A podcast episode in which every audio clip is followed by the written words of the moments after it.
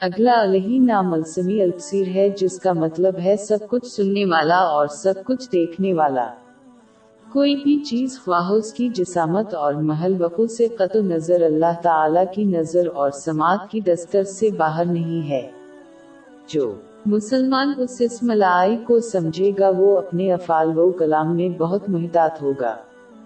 اسی طرح جب وہ کسی ایسے شخص کی سماعت اور دیکھنے کی حد میں ہوتے ہیں جس کا وہ احترام کرتے ہیں یا ڈرتے ہیں تو ان کے اعمال پر چوکنا ہو جاتا ہے۔ ایک سچا مسلمان اپنے طرز عمل پر چوکنا رہے گا کہ اللہ تعالی سے کوئی کل و فال بچ نہیں سکتا۔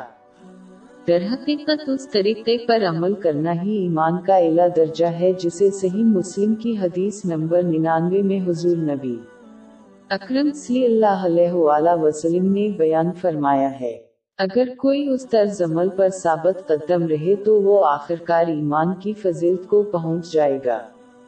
یہ اس وقت ہوتا ہے جب وہ نماز جیسے اعمال انجام دیتے ہیں، گویا وہ اللہ کا مشاہدہ کرتے ہیں جو ان کے باطن اور ظاہری اوجود کو مسلسل دیکھ رہے ہیں۔ یہ رایا گناہوں کو روکے گا۔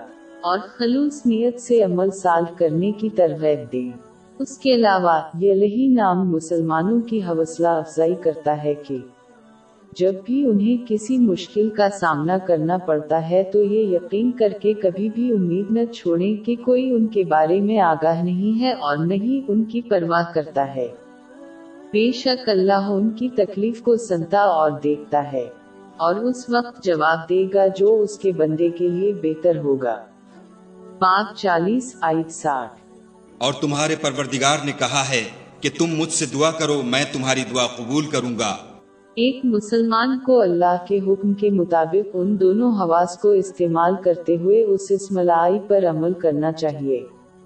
یعنی حرام اور لوہو باتوں کو نہیں دیکھنا چاہیے۔ اور نہیں وہ غیر قانونی اور بیہودہ باتوں پر کان دھریں۔ ان کو اللہ کی اطاعت میں استعمال کرنا چاہیے۔ یہ صحیح بخاری نمبر چھ، پانچ سفر دو میں موجود حدیث پر عمل کرنے سے حاصل ہوتا ہے۔ یہ نصیح کرتا ہے کہ جب کوئی شخص فرائض کے سلسلے میں اللہ کے احکام کو پورا کرے اور پھر اللہ کی خوشنودی کے لیے رضاکارانہ نیک کاموں میں کوشش کرتا ہے، وہ ان کے حواس کو طاقت دیتا ہے جیسے کہ ان کی بسارت اور سماعت۔ پھر وہ ان کو صرف اس کی رضا کے مطابق استعمال کرتے ہیں۔